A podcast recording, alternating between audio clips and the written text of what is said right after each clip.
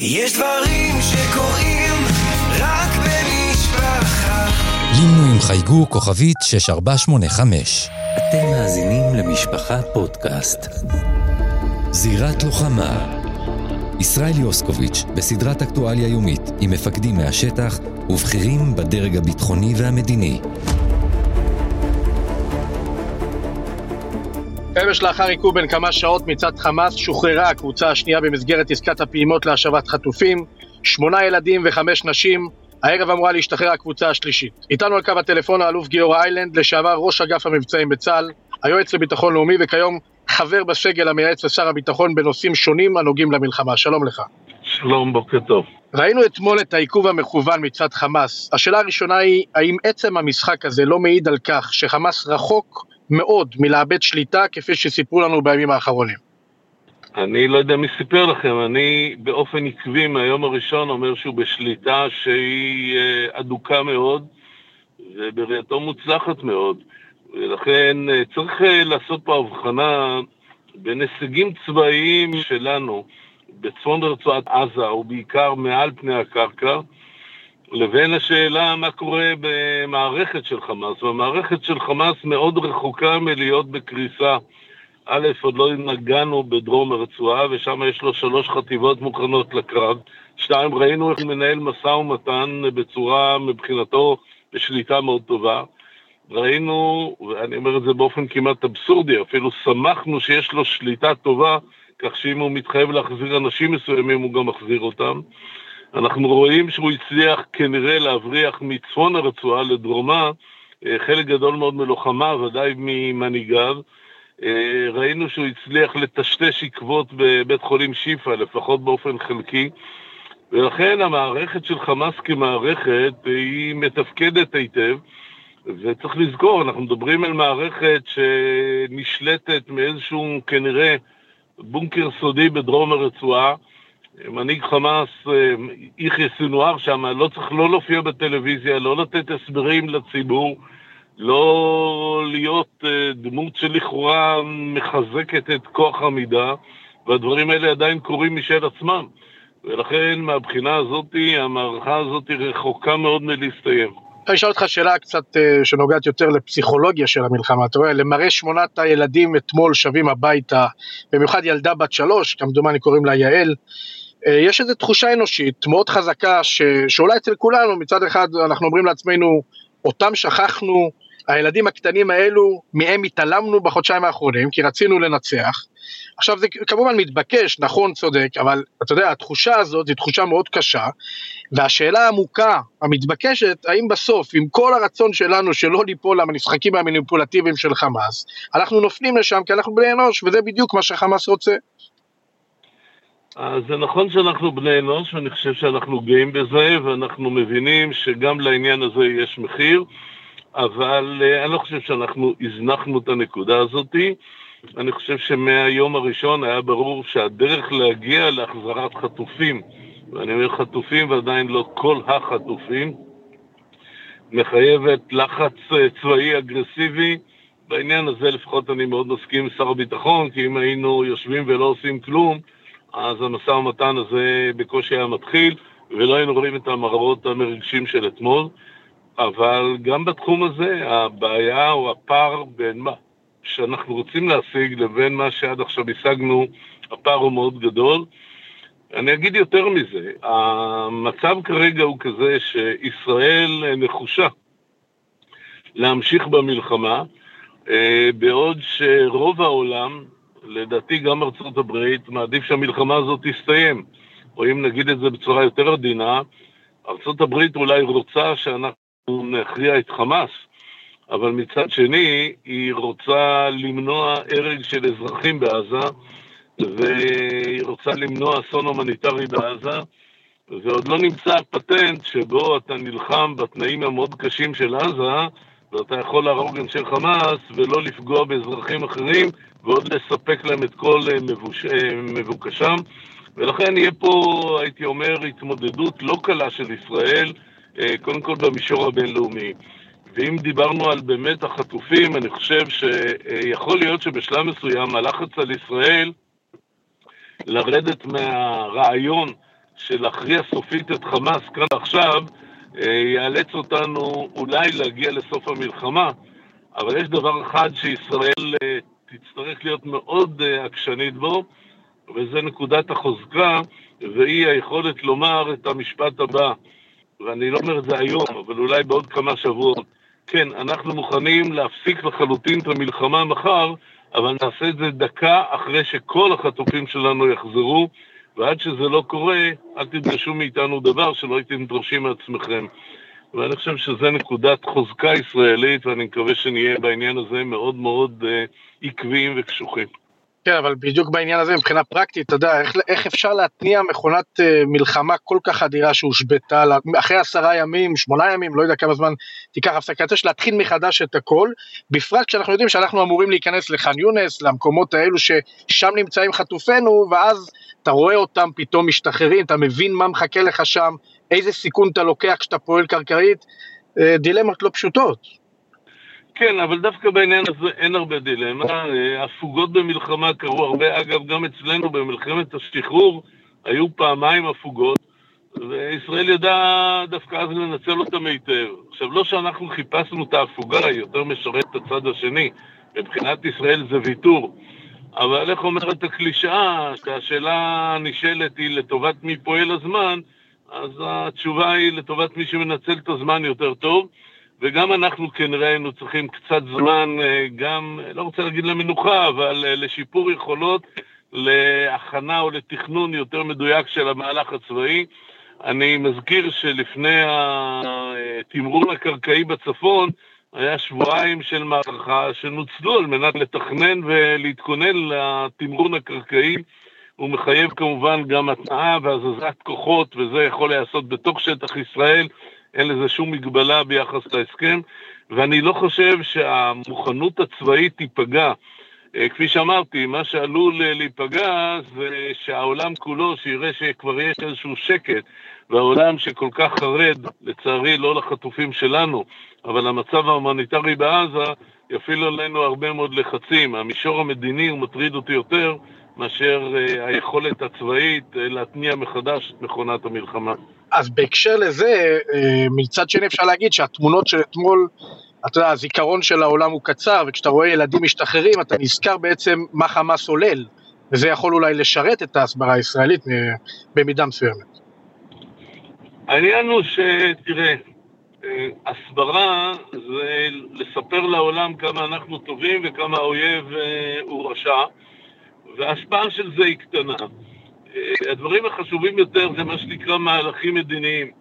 זה לשכנע את השחקנים החשובים בעולם, מבחינתנו לפחות אלה שהם בצד שלנו, אה, שהמשך המערכה מול חמאס לא רק שהוא מוצדק מבחינתנו, אלא שהוא גם משרת את האינטרסים של המערב.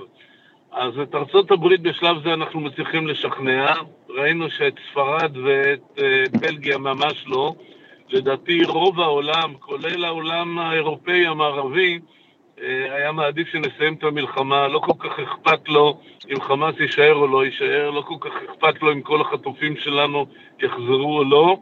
אה, תהיה פה מערכה לא קלה, ולדעתי ממש עוד לא התחילה. טוב, לסיום רציתי לשאול אותך אם אתה לא חושב שזאת הייתה טעות, כמו שאתה אומר שישראל עדיין יש לה חופש תנועה שם ברצועה, אבל אין לה חופש תנועה אווירי בדרום לחלוטין לא, בצפון שש שעות ביום, זאת לא הייתה טעות? תראה, אם מדברים על טעויות, אני רוצה לשים את האצבע על עניין אחר. אה, בעניין הזה זו הייתה דרישה, זה חלק ממשא ומתן, אתה... יש דברים שהם לא טעות, אתה פשוט אה, נענה למה שנראה כאינטרס עליון של הצד השני, ולצערי יש לו קלפים יותר טובים ביד משלנו, ולכן פה זה אילוץ ואני לא חושב שזה טעות. יש דבר אחר שהוא טעות בכל דרך, ואני רוצה להצביע אליו. ביום רביעי, לפני ארבעה ימים, שראש הממשלה, שר הביטחון ושר גנץ הציגו את המתווה של הפסקת האש הזאתי ואת העסקה להחזרת חטופים, באופן שבעיניי די מדהים, ראש הממשלה אמר שחלק מההסכם זה שהצלב האדום יבקר את כל החטופים הישראלים. לא רק כאלה שאמורים להיות מוחזרים, גם כאלה שבשלב זה לא אמורים להיות מוחזרים. וכשהוא נשאל שאלה על ידי אחד מהכתבים בדיוק בנקודה הזאת, אז הוא חזר והדגיש שכן, הוא הקריא אפילו מתוך דף. עכשיו, לא חמאס, לא קטר, לא מצרים, לא הצלב האדום ולא ארצות הברית מודים שיש סעיף כזה. ויש פה איזושהי אמירה ישראלית חסרת אחריות, שלא מגובה כנראה בשום דבר. ואני אומר את זה כי אני מדבר עם הורים של חיילים, חיילים וחיילות, שברור שהם לא חוזרים במסגרת העסקה הזאת, ברור שהם כנראה יהיו האחרונים שיוחזרו, ושהם מאוד מאוד התעודדו מהאמירה הזאת של ראש הממשלה. הם גם קיבלו טלפונים בעקבות זה של קצינה שאמרה להם, כן, זה מה שהולך להיות, וההיסטוריה מוכיחה שאם הצלב האדום מבקר שבויים או חטופים שלנו, הם גם באמת יחזרו. ואם הוא לא מבקר אותם, אז יש פה סימן שאלה. והעובדה שפה ראש הממשלה דיבר על משהו שכנראה עורבא פרח אה, מול כל עם ישראל ומול הורים של חיילים וחיילות, אה, זה דבר שמבחינתי זה כבר לא עניין של משא ומתן ונאלצנו לוותר, זה איזושהי טעות, או הייתי אומר הטעיה שקשה לי מאוד להסכים או להבין אותה. תראה, כל מסיבת העיתונאים הזאת הייתה טעות, כשדובר צה"ל אומר ממש זמן קצר לפני כן ששום דבר לא סגור, ועומד ראש הממשלה ומדבר על זה כעסקה סגורה, ואז ראש המל"ל מוציא בחצות הודעה שהעסקה נדחתה ביממה, אז זה גם, אתה יודע, זה גם מעלה תהיות על אופן ההתנהלות אה, של הדרג המדיני. אני מסכים גם עם העניין הזה, אני חושב שיש עודף מסיבות עיתונאים שאומרות מעט מאוד, וודאי שלא תורמות, לא מידע וגם לא, הייתי אומר, שיפור ההרגשה או המורל, אבל הנקודה שאני שם עליה את האצבע, כפי שאני אומר, היא חמורה עוד יותר. ברור. מבטיחים להורים משהו לכאורה בהסכם, ואין אותו בהסכם.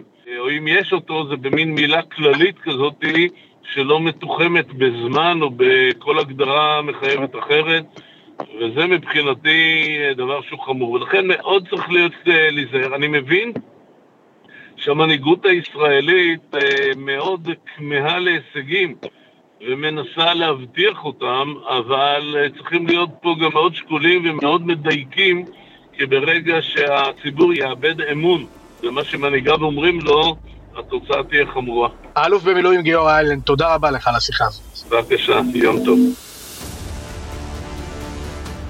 מדינת ישראל נמצאת בימים לא קלים. הפסקת האש שברירית ומאותגרת. הכוחות בשטח מתמודדים עם ניסיונות להפר את הסיכומים ולסכן את החיילים. איתנו על קו הטלפון רמי איגרא, לשעבר ראש חטיבת שבויים ונעדרים במוסד. שלום לך. שלום. כשאתה מסתכל על תנאי העסקה שפורסמו, האם אתה לא חושב שחלקם יכולים להשיג לאחור את ההישגים, כמו למשל סוגיית איסוף המודיעין באמצעים אוויריים?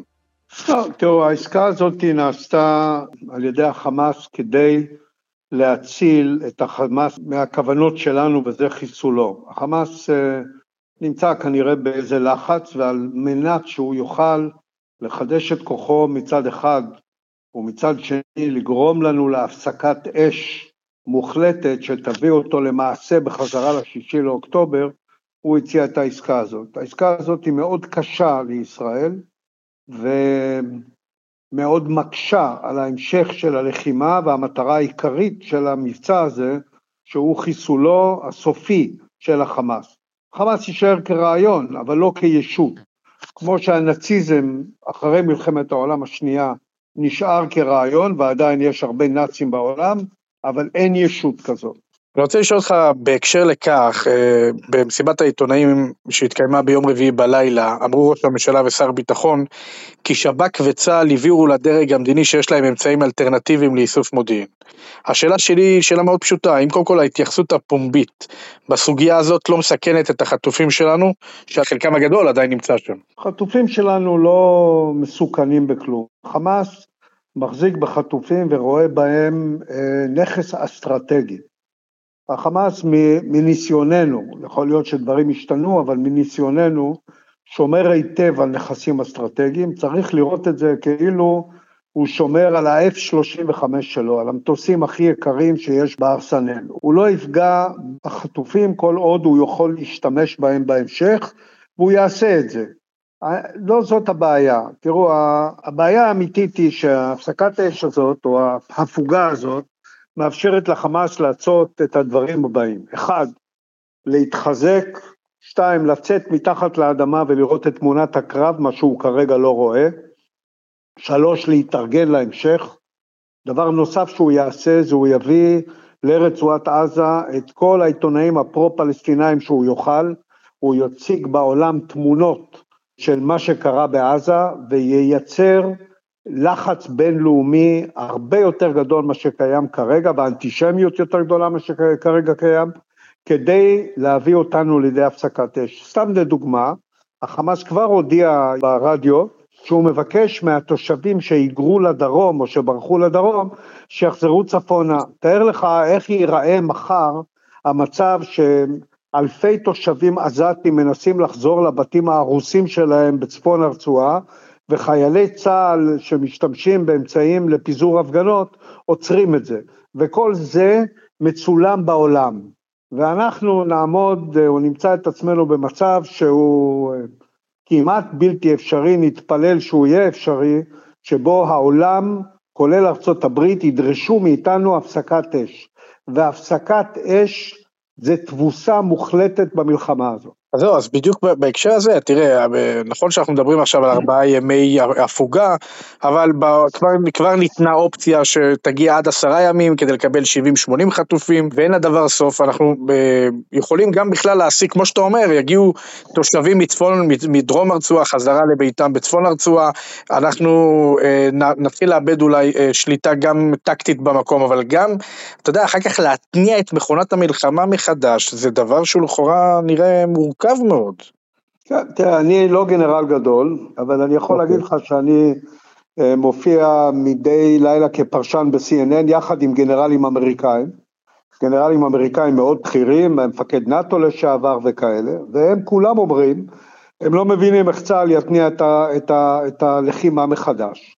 צה"ל והרמטכ"ל אומרים שהם יודעים להתניע, ואנחנו נתפלל שהם צודקים, כי אין מצב שהמלחמה הזאת תסתיים אם חמאס שולט בדרום הרצועה ואנחנו בצפון, כי אנחנו לא נוכל להמשיך לחיות בעוטף עזה, עוטף ישראל, ואו בתל אביב, ואו ביבנה, ואו בבני ברק, שמהצד השני כל איזה חמאסניק מחליט לירות עלינו טילים, הוא עושה את זה.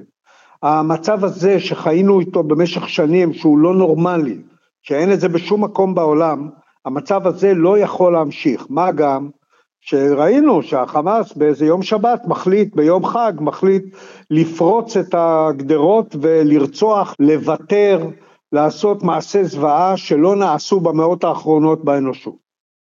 אז זהו, אז, אז אתה יודע, הדברים שאתה אומר תיאורטית נשמעים באמת אה, די מדאיגים, הנקודת האור היחידה שאני רואה זה שאני מזכיר שערב התמרון הקרקעי גם צוטטו בכירים אמריקאים ביניהם שר ההגנה האמריקאי שאמרו שישראל אה, ככה הביעו תמיהה על הרצון להיכנס פנימה, הם הזכירו את מוסול בזמנו ובסוף ראינו שצה"ל די ככה הפתיע לטובה בכניסה שלו, בשליטה שלו בשטחים שהוא כבש ונכנס אליהם.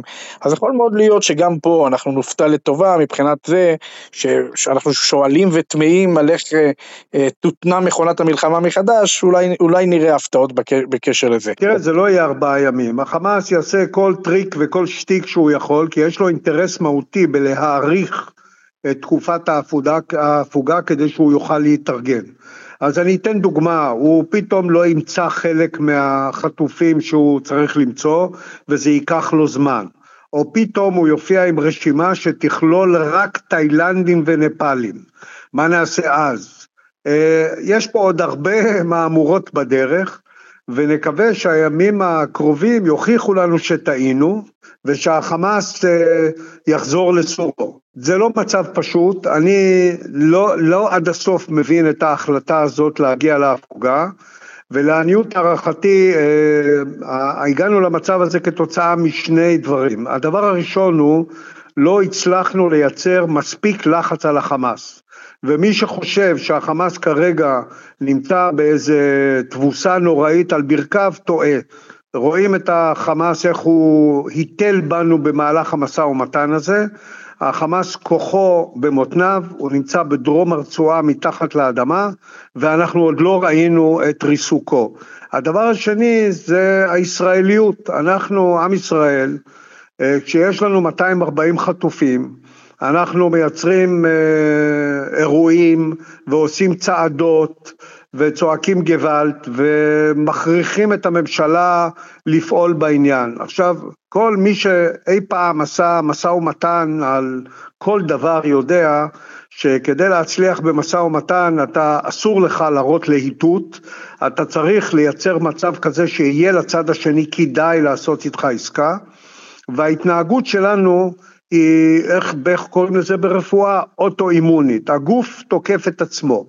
אז זה נותן לנו להרגיש טוב, וזה טוב לנו, וזה מראה כמה אנחנו מוסריים ואכפתיים ואוהבים ומחובקים, אבל זה עושה גם אה, לב שמח לחמאס, סינואר מתמוגג מנחת כשהוא רואה את הדברים האלה קורים בישראל. מצד שני אתה יכול לראות שלראשונה בתולדות העסקאות אה, שנעשו אי פעם אה, עסקאות חטופים ובטח עם חמאס אנחנו נותנים ימי הפוגה תמורת אה, חטופים שזה יכול גם להראות עד כמה גם הוא נואש ונמצא באיזה מצוקה.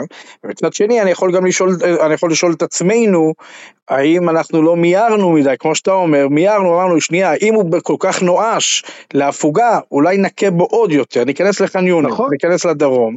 אנחנו ואולי... מיהרנו, כן. אנחנו מיהרנו, מיהרנו מדי לטעמי, אה, תראה, אבל זה שונה לגמרי מכל עסקאות, העסקאות שנעשו בעבר. בעבר עשינו עסקאות אה, חטופים או חטוף בתמורה לאסירים אצלנו. פה אנחנו, וכי היינו משני צידי הגבול עם הצד שאיתו אה, ניהלנו את המשא ומתן. פה אנחנו באמצע מלחמה עם, אה, עם מי שאנחנו מנהלים איתו משא ומתן. והוא, כל מה שהוא באמת רוצה, לא מעניין אותו האסירים. רוב האסירים שישוחררו מחר הם בכלל לא מהחמאס, הם רוב רובם פת"ח, הוא ממש שונא אותם, כך שזה לא אחד האינטרסים שלו. הוא מחפש הפסקת אש, והוא מחפש הפסקת אש כדי לפגוע בנו וכדי לנצח במלחמה. כך ש... אסור לנו לטפוח על שכמנו יותר מדי, אנחנו לא במצב טוב, העסקה הזאת היא עסקה קשה לישראל, אני לא רוצה לקרוא לה עסקה גרועה לישראל. אה, אבל יחד עם זאת, אה, בסוף אני מאוד מקווה, 53 משפחות, ש... או פחות משפחות, אבל 53 אנשים, ילדים, נשים, ולך תדע מי עוד, כדי ש, שיחזרו הביתה וישוחררו, וזו שמחה גדולה. המחיר אה, הוא הרבה מעבר ל, ל, למה ש... ביד יש לזה מושג, לפדיון השבוי, הוא הרבה מעבר.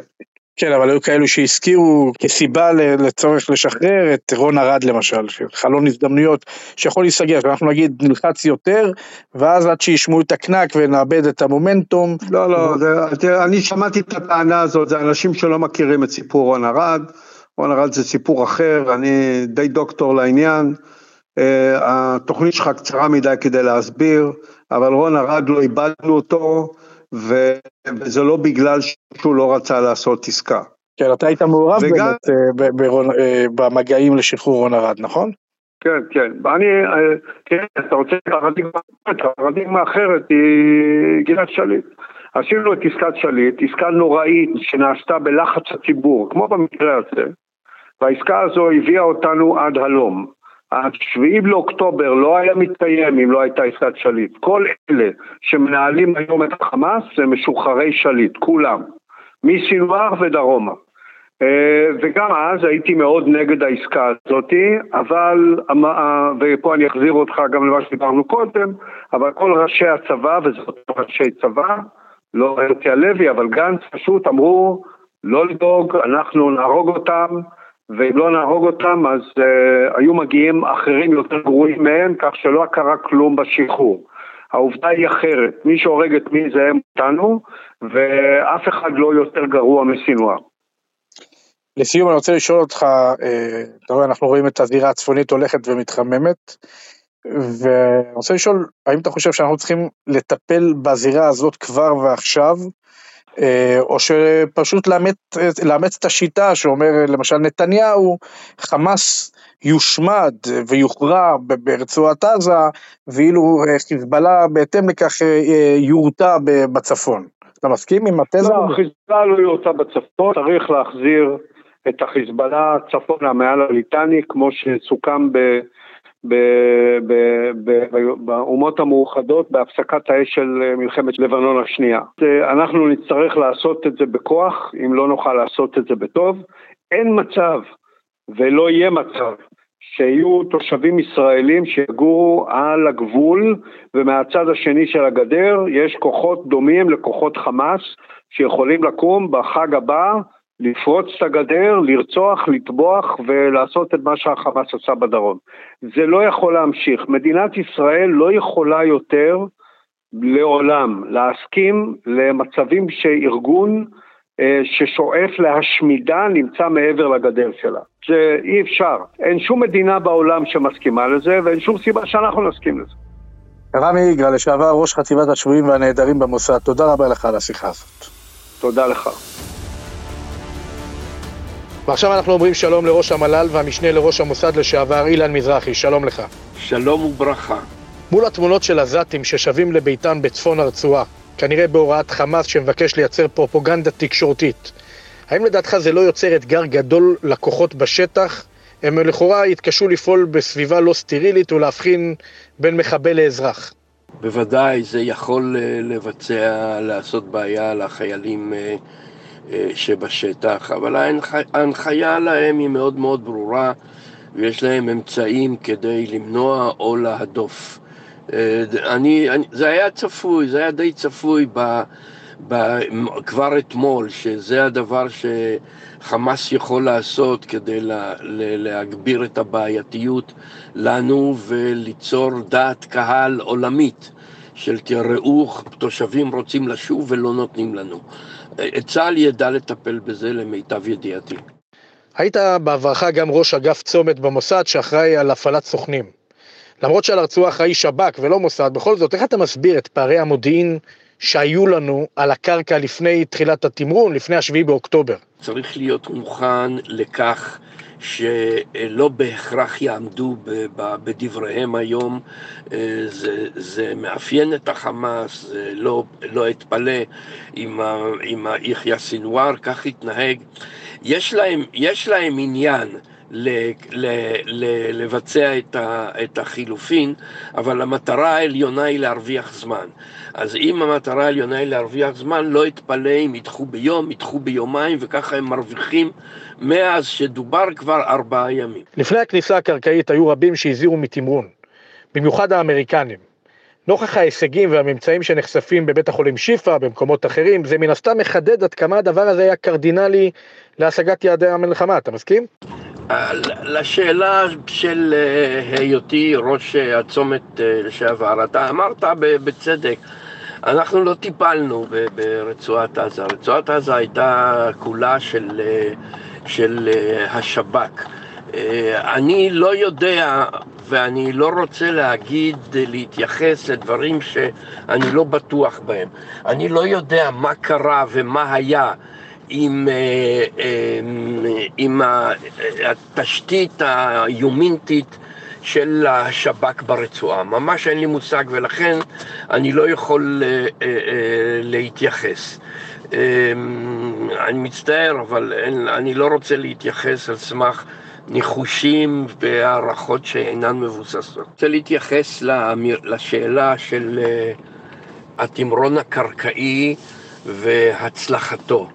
אה, אני לדעתי הצלחה יפה מאוד, אני יש לי אך ורק להצטער שזה לא נעשה קודם לכן. לכן במבצעים הקודמים אה, אה, של צה"ל. אני חושב שהתמרון הקרקעי טוב מאוד, התנהל טוב מאוד, ושוב, אני מאוד הייתי רוצה שהתמרון הקרקעי ימשיך כדי לקב... ל... ל... לייצר יותר לחץ על החמאס ולהשיג חילופים טובים יותר ללא ראייה של שיירות ארוכות שנכנסות ומספקות לו כל מה שהוא צריך להחזיק מעמד. לגבי, לגבי הנושא של אמ, חילופים אה, של חיילים שבוודאי הם תמורתם ירצו אה, תמורה מאוד מאוד גבוהה. בוודאי, בוודאי שישראל לא תהיה במצב, אני מקווה לפחות, שאנחנו לא נראה שוב אחד תמורת אלף. אה, בשום אופן לא. אני חושב שיש לנו, יש בידינו היום, אם אינני טועה עד היום, כ-500 שבויים שלהם. אה, ש, שנתפסו גם בשביעי באוקטובר וגם עד היום. אה, שהם יכולים להיות איזשהו מאגר שממנו עושים אה, חילופין. לא, לא תהיה, נראה לי שיהיה משא ומתן מאוד קשה ומאוד קשוח, והוא צריך להיות כזה, אם אנחנו ממשיכים, ואני מקווה שההפסקה הנוכחית לא מביאה להפסקת המבצע, כי אז יהיה אה, אה, מבחינתי אסון בראייה לעתיד. אם אנחנו נפסיק את המבצע הזה. אני מקווה שיהיו החילופין של החמישים האלה וצה"ל ישוב במלוא המרץ ובמלוא הכוח לתמרון הקרקעי. ככל שנצליח בו יותר, נוכל להשיג משא ומתן על שחרור שבויים, חיילים אה, או גברים אחרים כשנהיה במצב טוב יותר. אני, אני אישית חושב שהמשא ומתן צריך להיות משא ומתן קשוח על מנת להס... לא להגיע למצב של אלפים תמורת שניים שלושה. אילן מזרחי, לשעבר ראש המל"ל והמשנה לראש המוסד, תודה רבה לך.